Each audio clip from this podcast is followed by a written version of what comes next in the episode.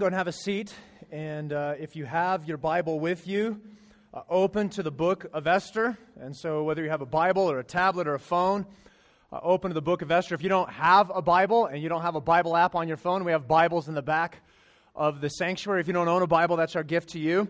Um, if you don't know where Esther is, probably the easiest way to get there is to check your table of contents or flip to the book of Psalms, which is one of the largest books right in the middle of the Bible, and then turn left. If you get to Psalms, turn back to the left, you'll hit the book of Job, and then uh, you'll find yourself in Esther.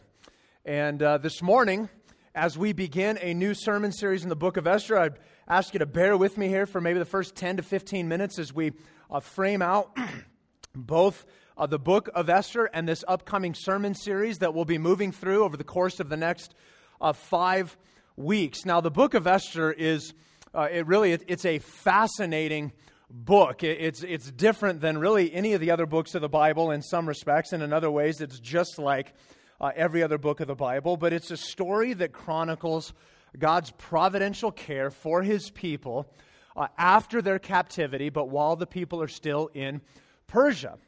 And so here's just a couple of things, just as we think about the book as a whole, the book of Esther as a whole. Um, r- really, a couple of things that, that are maybe interesting facts about the book of Esther, maybe distinguishing um, aspects or facts about the book of Esther. Here's the, the most prominent one is that nowhere, nowhere in the book of Esther is God referenced or mentioned. this is the only book of the Bible that does not make a direct reference or direct mention of God. And yet, you could argue that the presence of God and the work of God is, is unmistakable in, in the book of Esther as it is anywhere in the entirety of the scriptures. But you will not find a reference to God in this book. Uh, this book is also not quoted anywhere in the New Testament.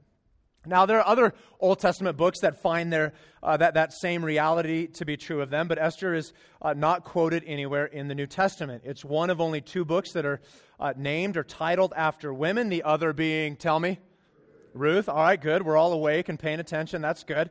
Um, one of the things that's fascinating about the book of Esther, and we won't see this till we get towards the end of the book, but in the latter part of the uh, latter part of the book of Esther, we're introduced to something called the Feast of Purim. And the Feast of Purim is one of two festivals that the Jews, that it wasn't instituted in the Mosaic Law, it wasn't even instituted um, in, in the reign of the kings. It's one of two festivals that was instituted after the exile and is still practiced today, the other being Hanukkah. And, and so there's, there's something substantial that's going to happen here that the Jewish people will celebrate moving forward from uh, the book of Esther. And then finally, this book, the entirety of the narrative of the, the book of Esther, is actually unfolding in Persia. It's not happening in the promised land, it's not happening in Canaan. This is in another part of uh, the world. We don't know for sure who wrote the book of Esther. Uh, many scholars and commentators would advocate for either Ezra being the author of the book of Esther or Mordecai being the book of Esther. Um, and if you don't know who either of those guys are, Ezra wrote uh, another book of the Bible. Mordecai is a key figure in this book, and so in a few weeks you'll have a pretty good idea of who he is. Um, but we don't know for sure. Uh, really, the only thing that most scholars and commentators agree on with respect to the author is that Esther didn't write it. Um, so we, we don't know for sure who wrote it. We don't know when it was written. Some people think that it was as late as uh, the, the, the mid 5th century BC. Other people think that it was written as late as 100 BC. Uh, bottom line, we simply don't know. And while there's some debate over the purpose as to the, why someone even wrote the book, uh, really, guys all land, or commentators, scholars, uh, all land around the idea of God's providential care for his people. So that kind of gives you just at least a quick 35,000 foot survey of the book of Esther and maybe some key pieces of what's going on. I don't want to give you everything because we're going to spend the next five weeks walking through the book. Now, let me just talk for a minute about our sermon series. And, and, for the next uh, five weeks, moving through the book of Esther, we've titled uh, the, ser- the sermon series God at Work. And you might be going, wait a second, didn't you just tell me that God is not even referenced in this book? I did. And so you might be saying, well, that's kind of odd. Why would you title a sermon series God at Work when God's not even referenced in the book uh, to be working? Well, because um, it's obvious as you move through the book of Esther that that's exactly what God is doing, is that God is at work, that He is working in and through uh, his people. In fact, here's just a few things I just want to give you at the outset of our series, things to uh, maybe just make note of or pay attention for that we're going to see in the coming five weeks with respect to God being at work. First of all, make note of this that God is sovereignly in control of all things. Now, for some of you, you need to be reminded of that because there's something going on in your life right now that you're, you're wrestling with that reality. And yet, in the book of Esther, unmistakable is the reality that God is sovereignly in control of all things. Every aspect of your life, my life, of everyone's life. Uh, similar to that, uh, tied to that, you and I can have confidence that God is at work in every situation in our life. Some of you have some really good things that are unfolding in your life right now. And so it's easy in those things to be like, I can see how God is working in that. Some of you just have some horrendous things. Some of you have had just brutal weeks this week. And what you need to hear right now is God is at work in that situation. God is accomplishing something good in the midst of that. I'm not saying that necessarily what happened was good. But I promise you, God is going to accomplish something good from that.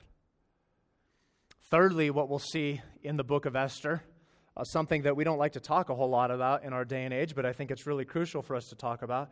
Uh, it's this is that God deals with, and more importantly, God judges sin and wickedness. One of the, the, one of the tr- most tricky aspects of the book of Esther is, is what do you do with the slaughter that unfolds? Well, that's really, really hard to answer if we want to abandon the biblical doctrine of sin and that God judges sin. But honestly, it's pretty easy to address if we want to get at one of the core tenets that what God's word teaches over and over and over again. In fact, in the next two weeks, we're going to see a whole lot of sin and wickedness in the text. Here's the final thing with respect to our series, and really will begin to move us towards where we're going this morning. It's this it's that God's favor, the favor that God bestows upon you and I, that God's favor in our life is a source of blessing for others. God is going to bestow favor in your life, He's going to bestow favor in my life, and the means for that, the purpose for that, is to be a blessing in other people's lives, ultimately for the magnification of God. And so we, we come to Esther and uh, let me just maybe briefly put this in its historical context as to what's going on. If you were to go back to the time of David or Solomon, you have kind of the golden age of Israel, and, and that was the time to be an Israelite. That, that was the, the, the, the high water mark for the nation of Israel. Uh, after Solomon, uh, there's some family squabbles over who's king, and you have a divided kingdom, the northern and southern kingdom uh, the northern kingdom Israel, southern kingdom Judah. Uh, the northern kingdom, 10 tribes, uh, taken captive and deported by the Assyrians in 722. Not one righteous king over the course of about 200 years. And so they're gone. Judah fares a little bit better because interspersed amongst the majority of unrighteous kings, they have a few righteous kings. And so they hold out a little bit longer, but it's uh, late 6th century BC uh, when they're taken captive and deported by the Babylonians. And then you have 70 years where they're in captivity. And then this guy named Cyrus shows up and decrees that they can go back into the land and to begin to rebuild uh, Jerusalem and the temple and the city. And so uh, Ezra and Nehemiah chronicle uh, what begins to happen at that point in time. And so over the course of like the next 50, 60 years, that's what's happening in the promised land. The book of Esther is a contemporary to Ezra and Nehemiah. This is what's happening in Persia. While guys like Ezra and Nehemiah and the people that have returned are rebuilding Jerusalem. That's where this book unfolds. And so, with all this now, let's turn our attention. Uh, Esther 1 and most of Esther 2 is where we're going to be this morning. And um, uh, we're going to cover a lot of real estate uh, in, in, that when you deal with narrative text, when you deal with, with um, stories in the Bible, sometimes you're going to move through more uh, content or material, uh, sometimes just because it's a single unit. And so that will be the case uh, really for the majority of our time in this sermon series. We'll have one week where we'll do just one chapter, but we'll have a few weeks where we're doing three chapters. And really, it's because you, you got to deal with them as a unit because it's all part of the story. But when we look at Esther 1 and we look at Esther 2, just be honest with you, this is kind of an odd passage to preach. Um, because there's just some really disturbing and troubling things that are going on here. Uh, th- there's some things that we're just going to scratch our head at. Uh, and so, um, and a lot of what's happening in Esther 1 and 2 is God is, is, is, is setting up the story in terms of what's going to unfold throughout the rest of the book. And so this morning, uh, we'll walk through the text, and, and there'll be more of, of, of me maybe explaining what's going on up front, and we'll do more of the uh, application, if you will, or the connection to your life and my life on the back end. So hang in there. Uh, a little bit more information up front, more of the application on the back end. Uh, but before we do, let me do this. Let me just pray for us. Uh, and as always, we'll pray for another church in the area, and then we'll begin to walk through this text. Pray with me. Lord Jesus, we come before you and we thank you, God, for this day. We thank you for the book of Esther. And God, I thank you for the reality that um, throughout history you have providentially cared for your people. So, God, I pray this morning that as we begin to walk through this book, as we begin to see this, this story and, and, and the drama unfold, and um, some things that are really exciting, other things that are just really troubling and difficult, that in all of it we would see your hand at work.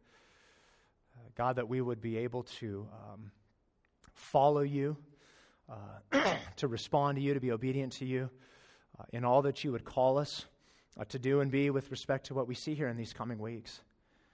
And God, this morning, as we look at this troubling account of King Ahasuerus and, and, and, and the, the, the removal of Queen Vashti, and, and then by your providential hand, moving Esther to the throne, uh, God, we pray that you would speak into our lives. And God, not only for us, I pray for Pastor Josh Swanson and for Hope Church. God, thank you for my brother uh, and my friend in the gospel. Pray for him as he's preaching this morning that you would speak powerfully through Pastor Josh and that you would be ministering uh, in and through that body of believers as well. And God, for us, would you just have your way with us here this morning? Would you do the things that only you could do? And when you do so, for your glory, for your purpose, and for your name's sake. We just pray this all in your name. Amen. All right, we'll title the message this morning is Winning Favor. Winning Favor. And uh, main idea or, or the thrust of where I believe God's word is going to move us this morning is tied to this idea right here. Listen, listen. God is at work in securing favor for his people to accomplish his purposes. Did you catch that? God is at work in securing favor for his people to accomplish his purposes. And, and what we're going to see specifically here is that God is going to use something sinful and wicked and he's going to produce something good out of it which is pretty similar to what Joseph said to his brothers at the end of the book of Genesis. Remember that? After they'd sold him into slavery. And uh, uh, after all that God had moved him through and brought him to second in command, really as a providential means to spare what was the family that would ultimately become the nation of Israel. They weren't even a nation, they were just a family at that point in time. And Joseph and his brother's father pass away, and the brothers are freaking out, going, Well, what's he going to do now? And Joseph's comment to them is what you intended for evil, God intended for good. God is at work in securing favor for his people to accomplish his purposes. And just so there's no confusion, let me just be clear in saying this that God working good in a situation is very different than saying um, that all things are good. Because what we're going to see this morning, a lot of what we're going to see this morning and what, a lot of what we're going to see in the book of Esther is not good. It's not honorable. It, it's not um, righteous. It's not pleasing to the Lord. But what God is going to do in a redemptive way is He is going to work good out of that. So we would not say that the king is good. We would not say that King Ahasuerus is good, but what we would say is that God will use the king to bring about good.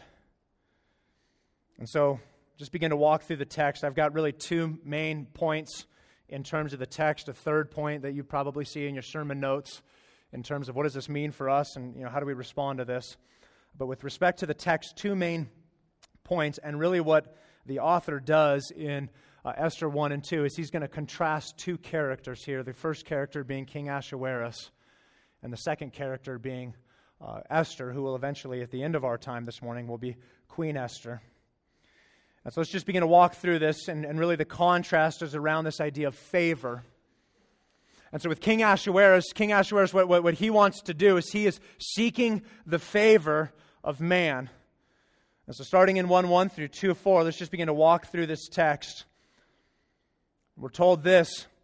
Now, in the days of Ahasuerus, which some of your translations might say Xerxes, uh, but in the, in the ESV, uh, they refer to him as Ahasuerus. In the days of Ahasuerus, the Ahasuerus who reigned from India to Ethiopia over 127 provinces. In those days, when King Ahasuerus sat on his royal throne in Susa, the capital, now the author gets a little bit more pointed in terms of where we're at. In the third year of his reign, he gave a feast for all his officials and servants. The army of Persia and Media and the nobles and governors of the provinces were before him. And notice this. While he showed the riches of his royal glory and the splendor and pomp of his greatness for many days, 180 days.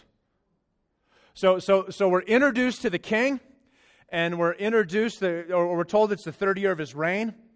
And uh, he has this huge kingdom from India to Ethiopia. In fact, in, in his day and age, uh, that would have span, spanned most of the known world. It's believed that at the height of King Ahasuerus' reign, there was upwards of 50 million people uh, within his kingdom. He was hands down the most powerful man on the planet while he lived. Uh, and he would have been viewed by the people uh, that were under him much like a god would have been viewed. And he knew it. And he lived that way. I mean, this guy truly is a piece of work. I mean, he's throwing a party for 180 days. And then look at verse 5. And when these days were completed, the king gave for all the people present in Susa, the citadel, both great and small, a small uh, both small, a feast lasting for seven days in the court of the garden of the king's palace. So we're five verses into this book. We're in the second party. Okay? This one, this one is, is short, relatively speaking. It's only a week long. And notice, just notice, really what we see here, first of all, is the king's excess and pomp. He's seeking the favor of man. We see his excess and pomp. Look at verse 6 and, and following, describing all of the surrounding aspects of this party. There were white cotton curtains and violet hangings, fastened with cords of fine linen and purple to silver rods and marble pillars. I wonder if any of you have this in your living room, and also couches of gold and silver. You might be really fired up about that new couch you bought. Do you have a, co- a couch of gold? Probably not comfortable to sit on, but worth an awful lot, right? And so couches of gold and silver, and it goes on and look at uh, other things on a mosaic pavement of porphyry, marble, mother of pearl, and precious stones. I mean, just this beautiful, ornate, uh, opulent setting. Drinks were served in golden vessels, vessels of different kinds, and the royal wine was lavished according to the bounty of the king. And drinking was according to this edict, just in case you're wondering, this is always a bad idea when it comes to drinking. There is no compulsion. You drink as much as you want, you drink as often as you want, you drink as long as you want. For the king had given orders to all the staff of his palace to do as each man desired.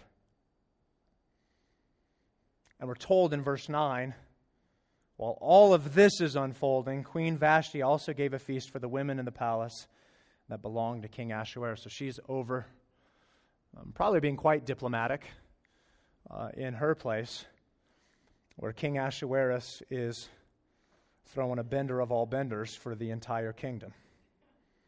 You have the king's excess and pomp, right? This idea of seeking the favor of man, the king's excess and his pomp. Now you might be like, hey, what, what, what does that mean? What, what's significant about that? Well, here's what's significant is what the king is actually doing in this moment is he's taking everything that he has. He is leveraging all of this to impress his guests to accomplish his purposes and his will. You might be like where do you see that in the text? Well go back to verse 3 it says in the third year of his reign he gave a feast for all his officials and servants. And then this next phrase i think is really really crucial. The army of persia and media See, what a lot of people believe that King Ahasuerus was doing here is he was trying to leverage this banquet, this feast, this party. He was trying to seek favor um, to convince the army to go and engage in a military conflict with Greece. Because he was, uh, he, it's believed that he wanted to avenge um, a military defeat that his father had suffered previously. And so he's leveraging all these things to butter these guys up so that they'll agree to his demand to go and to fight the Greeks. I want to go and do this, and, I, and in order to do that, I need to convince you that I'm great. And so, here, let me show you how great I am. And so, he's seeking the favor of man by using the favor that God has bestowed upon him, but he's doing so for personal benefit and gain. And now, notice how this plays out. Look at verse 10 and following. So, on the seventh day, right at the end of this second feast, and then this next, this next line is just a really generous description of what's actually happened in the last week. When the heart of the king was merry with wine, this guy's drunk out of his skull. And so are all his advisors. So he commands, and then there's seven guys. I mean, this, this is a list of names of what not to name your child here Mehuman, Biztha, Harbona, Bigtha, Abagtha, Zethar, and Carkas. Now, if some of you are like, well, you know what? We were really thinking about naming our son Carkas. Hey, more power to you. That's just not going to play out well on the playground, okay? But these are seven eunuchs who served in the presence of King Ahasuerus. So the king goes to them. And look at what he says in verse 11 Bring Queen Vashti before the king with a royal crown. Why? In order to show the peoples and the princes her beauty, for she was lovely to look at. For the last six months and for the last week, he's been showing off all his goods and all his wares. Why stop now? Go get my wife. But Queen Vashti, having some shred of dignity in verse 12, refuses to come. She refuses to be ogled by the king and a bunch of his drunk advisors. Not playing that game. And so she refuses. And you look at the end of verse 12. At this, the king became enraged, and his, and his anger burned within him and he begins to lash out. And so in verse 13, the king said to the wise men, who, uh, what you're going to see in short order, these guys are anything but wise, uh, who knew the time. He brings these guys in. They're listed there in verse 14. In verse 15, he says this According to the law, what is to be done to Queen Vashti because she has not performed the command of King Ahasuerus delivered by the eunuchs? What are we going to do with this woman? What do you guys think? What are we going to do with her? And so Memucan, it's like, hey, I got an idea. And notice just the over the top ridiculousness of what he says in verse 16. Here's where he starts. Not only against the king has Queen Vashti done wrong, but also against all the officials and all the people who are in all the provinces of King Ahasuerus. She's offended the entire kingdom. What? He goes on and explains what he means. For the queen's behavior will be made known to all women, causing them to look at their husbands with contempt, since they will say, King Ahasuerus commanded Queen Vashti to be brought before him, and she did not come. This very day, the noble women of Persia and Media who have heard of the queen's behavior will say the same to all the king's officials, and there will be contempt and wrath and plenty. You have a group of very insecure men sitting around the table making a decision right now, don't you? I mean, seriously. You have a domestic matter that has now become a state issue. That's what's happening here. And so this wrath that, that, that, that, comes out. And so then notice, here's this conclusion in verse 19. Here's what we should do about this. If it please the king, let a royal order go out from him, and let it be written among the laws of the Persians and the Medes, so that it may not be repealed, that Vashti is never again to come before King Ahasuerus, and let the king give her royal position to another who is better than she. So when the decree made by the king is proclaimed throughout all his kingdom, for it is vast, all women will give honor to their husbands, high and low alike. I mean, this is just a stupid idea. But look at verse 21. This advice pleased the king and the princes, and the king did as Memucan proposed. They send letters out to all the provinces telling them of what has happened. You have the king's excess and pomp, you have his unjustified wrath. And he's seeking the favor of man. He didn't get what he wanted, so what does he do? Like a child, he throws a hissy fit. It's like a two year old with a rattle. That's what this feels like.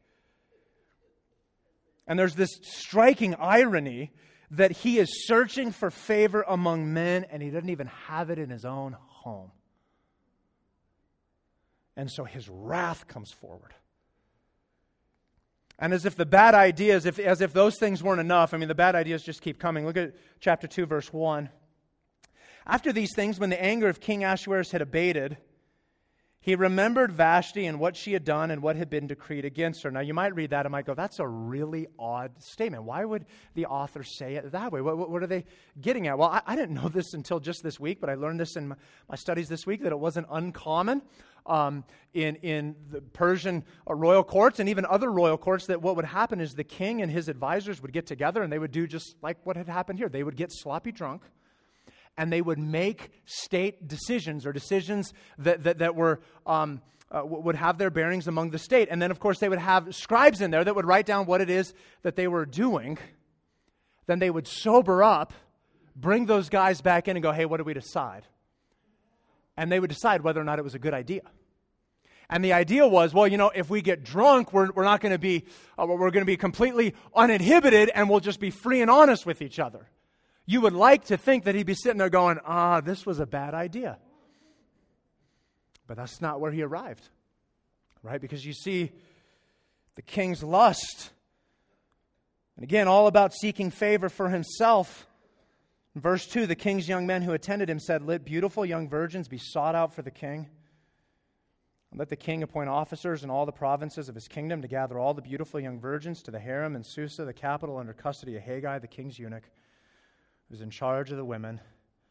Let their cosmetics be given them, and let the young woman who pleases the king be queen instead of Vashti. This pleased the king, and he did so. So the solution, right, the solution to this just horrible idea was let's go find a really good looking gal who pleases you sexually, and we'll make her king or queen. That's the plan. That, that, that's how this is the most powerful nation on the planet at this time. That's how we're going to find our queen. See, it's rooted in the king's lust. It's all about finding fulfillment and satisfaction for himself, it's, it's about what he wants. And if you go down to verses um, 12 through 14 of chapter 2, it kind of it walks you through the process and really the sordid details in which this would happen. And they gathered these women up and they would give them these different um, beauty treatments and, and they would teach them various etiquette and then they would send them in to the king. And he'd, he'd do whatever he wanted. Uh, that night, he would send them out in the morning, and those women would be placed in the king's harem for the rest of their lives unless the king chose to summon them again. But the king's lust went all around seeking the favor of man and really himself. And, and lest you think, I mean, I don't think there's really any delusion here, but lest you think, or even think that there's some kind of connection to like this Disney fairy tale princess thing going on. These are women who are stripped from their homes, stripped from their families, stripped from their hopes and dreams, and are essentially made whores for the king's desire and pleasure and for all but one of them, they would spend the rest of their life in the king's harem. In fact, some commentators described the sentiment that played out in this day much more similar to widowhood than it was to marriage, which I think is a fair statement.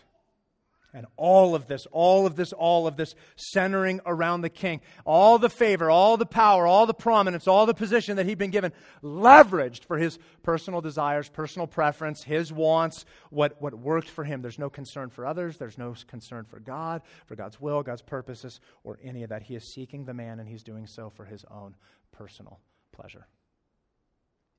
And you have King Ahasuerus, and he's contrasted with who we're introduced to here, starting in verse 5. And so the author now introduces us first to Mordecai and then secondly to Esther. Verse 5 says this Now there was a Jew in Susa, the citadel, whose name was Mordecai, the son of Jair, son of Shimei, son of Kish, a Benjamite. That's the line of King Saul. Who'd been carried away from Jerusalem among the captives, carried away with Jeconiah, king of Judah, whom Nebuchadnezzar, king of Babylon, had carried away. And he was bringing up Hadassah, that is Esther, the daughter of his uncle, for she had neither father nor mother. And here's how we begin to see her connection to this story in chapter 1. The young woman had a beautiful figure and was lovely to look at. When her father and her mother died, Mordecai took her as his own daughter. So, when the king's order and his edict were proclaimed, and when many young women were gathered in Susa, the citadel, in custody of Hegai, Esther was also taken into the king's palace and put in custody of Hegai who had charge of the women. Now, notice verse 9. This is really interesting because we're going to see this three different times here in the next few verses. It says that the young woman pleased him, Hegai, and then this phrase, won his favor. She won his favor. So she, she comes in, she, she is pleasing to him, she wins favor with him, and then notice the advantage that is instantly given to her. He quickly provided her with cosmetics and her portion of food, and with seven chosen young women from the king's palace, and advanced her and her young women to the best place in the harem. So these young women given to Esther are the ones that were helping her with her beauty treatments and all the other things that are going on. Verse 10, we're told, this is really setting up the next couple of weeks and the next number of chapters in the story, that Esther had not made known that she was Jewish, right? Uh, Mordecai had commanded her not to make it known. And every day, Mordecai walked in front of the court of the harem to learn how Esther was and what was happening to her. We've already talked about verse 12 through 14 and the process of what it would be to go into the king. Verse 15 when, when the turn came for Esther, the daughter of Abihail, the uncle of Mordecai, who had taken her as his own daughter, to go into the king, she asked for nothing except what Hegai, the king's eunuch, uh, who had charge of the women, advised. See, here's the second time we see this phrase. Now, Esther was winning favor in the eyes of all who saw her. And when Esther was taken to King Ahasuerus into the, his royal palace in the tenth month, which is the month of Tebeth, in the seventh year of his reign, the king loved Esther more than all the women, and she, here it is the third time, won grace and favor in his sight more than all the virgins, so that he set a royal crown on her head and made her queen instead of Vashti. And then the king gave a feast for all his officials and servants. It was Esther's feast. He also granted a remission of taxes to the provinces and gave gifts with royal generosity. And with Ahasuerus, you have an individual who's seeking the favor of man. And with Esther, what you see in her character is that she is winning favor through God. She is winning favor, but it is coming through the person of God. That, that, that's what's happening. In fact, not once, not twice, but three times. Verse 9, verse 15, verse 17. She's winning favor with Hegai right? The, the, the, guy who's over this, she's winning favor just in a generic sense with all who saw her in verse 15, and then in a more specific sense and, and a much more profound sense with the king in verse 17. She's winning favor. And the favor that's being won is being won through the person of God. Now, do not, do not, do not think for a moment that Esther's pulling this off on her own. Okay, because nowhere in here are they saying that she is so winsome or she's so dynamic or she's got this great personality. They're not saying any of that, are they? She's winning favor. It's God who's doing this. It's God who's bringing her favor in her endeavors. It's, it's so eerily similar to Joseph's story. He's sold into slavery, ends up at Potiphar's house, and he wins favor fact, Moses, in writing Genesis, is much more explicit about that God was showing favor to Joseph and comes to be in charge of Potiphar's house. And of course, we all know falsely accused, thrown into prison. And he's not in prison long before what happens? He starts to win favor amongst the guards and the other prisoners. And then the, the baker and the cupbearer, those knuckleheads, right? They forget about him. Two years later, Pharaoh's uh, perplexed by this dream and oh yeah hey there's this guy you should really have him uh, listen to this and then it's not that long later that joseph's second in command the same way that God was granting favor to Joseph, God is granting Esther favor. And listen, he's doing it for a specific reason. Because what is clear as you read through the book of Esther is that her coming to the position of queen is part of God's providential care and protection for his people. This was never, ever, ever about Esther. This was always, always, always about ultimately God and his people.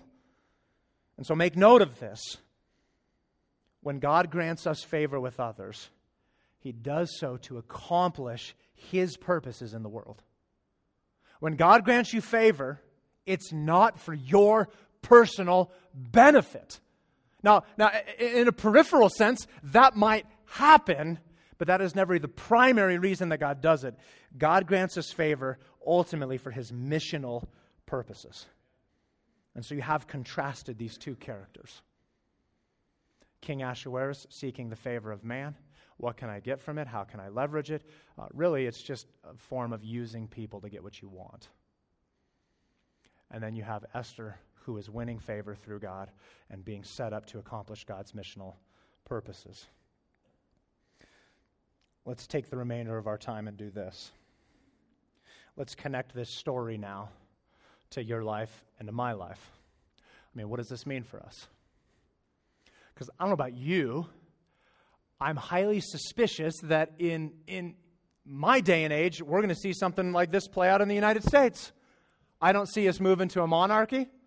Um, I don't see us having a king uh, or a queen, and certainly not a king doing something like this. But, you know, I've been wrong on other things, so maybe, just maybe, this is prophetic, and 10 years from now, I'll be like, well, hey, I said this 10 years ago, but check it out. Look, the book of Esther speaks into this. Isn't that great? Um, I doubt it. And so, in one sense, we can look at this and go, well, what bearing does this have on my life? How does this speak into my life? What, what, what would this say to me? And I would actually suggest to you an awful lot. In fact, here's five. Five points, applications, I call them whatever you want, principles five things that I want to highlight here from the book of Esther 1 and 2 in terms of what does this mean for us. First of all, I think it begs uh, for each and every one of us to ask this question What favor am I seeking? Right, we've had the contrast of King Ahasuerus and Queen Esther and the favor that they were after. I think we have to ask of ourselves, what favor am I seeking? Am I seeking the favor of man or am I seeking the favor of God? Right, what the king wanted, he wanted for himself. It was about him and, and, and what it did for him. What Esther wanted was about God and his purposes. How God worked in Esther's life was about, uh, it was about fulfilling God's purposes. And so ask yourself right now, here in this moment, not your spouse, not your children, not your parents, ask yourself, whose favor am I seeking? Am I seeking the favor of man or am I seeking the favor of God? Now, certainly connected to that, maybe as a follow up to that, I think we have to ask this second question What am I doing with the favor entrusted to me? What am I doing? What are you doing? What are we doing with the favor that God has entrusted to us? Now, th- this is a stewardship issue. In every single person's life, God has given, given you areas or spheres of influence or favor that God has granted to you for a specific purpose. Everyone, everyone has an area, if not areas, of favor that God has given to you. You might be in a position of leadership at, jo- at, your job or at school or in the community. You might have a platform uh, that allows you to speak into things. You might be the trusted advisor uh, of someone who has great reach uh, within our society or within our community. You might um, have certain talents that, that as you are growing up um, or as you move into the workplace or in the workplace that God is going to use to leverage for his kingdom. Uh, you might be given resources to be able to accomplish something. Every single person. God has entrusted favor to you for a purpose. My question for you is what are you doing with it? What are you doing with that? See, later in the book of Esther, Esther's going to forget why God put her there.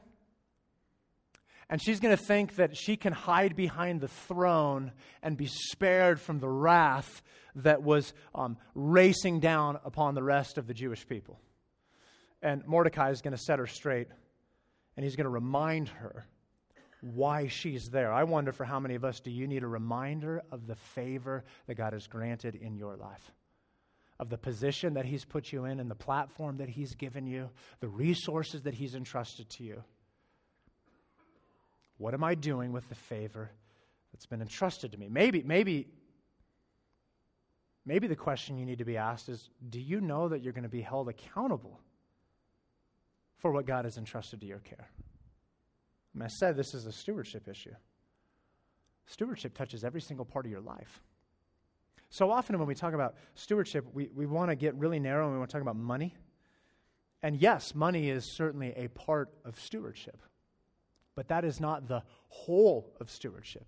Stewardship is comprehensive in your life and in mine. So, while yes, we are stewards of money, we're also stewards of time. We're also stewards of our possessions and our resources, of our talents and our gifts. You're a steward of your marriage. You're a steward, a steward of your children if you have children. You're a steward of your career, of your intellect. I may go on and on and on, but you get the point. You're a steward of everything that God has entrusted to you.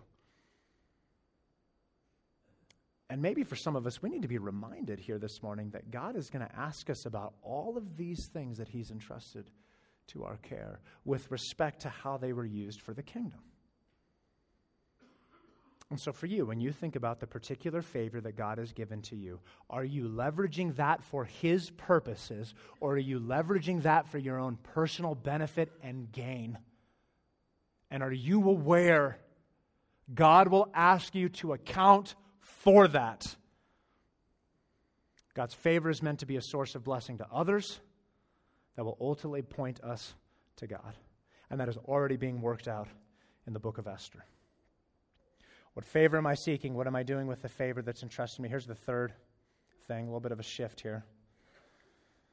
It's the reminder for us that the world has not changed and sin is still the issue. The world has not changed, and sin is still the issue. And as shocking, honestly, as shocking as parts of this story are, the, the truth is, you and I do not have to look very far to find similar stories and similar accounts like the one that we found in Esther. In fact, um, I found this. This is from 2005. Okay? So we're just a decade removed from this. This is from an article written about the king of Swaziland and it says this says more than 50,000 bare-breasted virgins vied to become the king of Swaziland. Check this out. 13th wife on Monday in a ceremony which critics say ill befits, ill befits a country with the world's highest HIV AIDS rate. King Mswati III, sub Saharan Africa's last absolute monarch, arrived dressed in a leopard skin loincloth to watch the Reed dance ceremony, which he has used since 1999 to pluck new brides from the girls dressed in little more than beaded, miniskirts. And so it talks about how these girls would sing tributes and do these dances and all these other stuff in the hope of catching the eye of the king. That was this century. That, that, that, that, that's recent. Further, further, um, in as we want to look at Esther, or maybe even look at that and be like, well, you know, that, that's barbaric or that's primitive. All right, fine. I'll concede that for a moment. Let's just unpack our own culture and our own society for a moment. You tell me whether or not we're any different or any better. Because it's our society, it's our generations, it's our people that have proliferated in a scale that we haven't even flirted with prior to this the sale of preteen and teen girls for the sex slave industry. It's our generation that does child pornography like no other generation could even dream of. It's our generation, it's our country. We'll murder a million babies this year. So you can tell me all you want about how primitive or barbaric or how uh, uneducated they were. We're no different.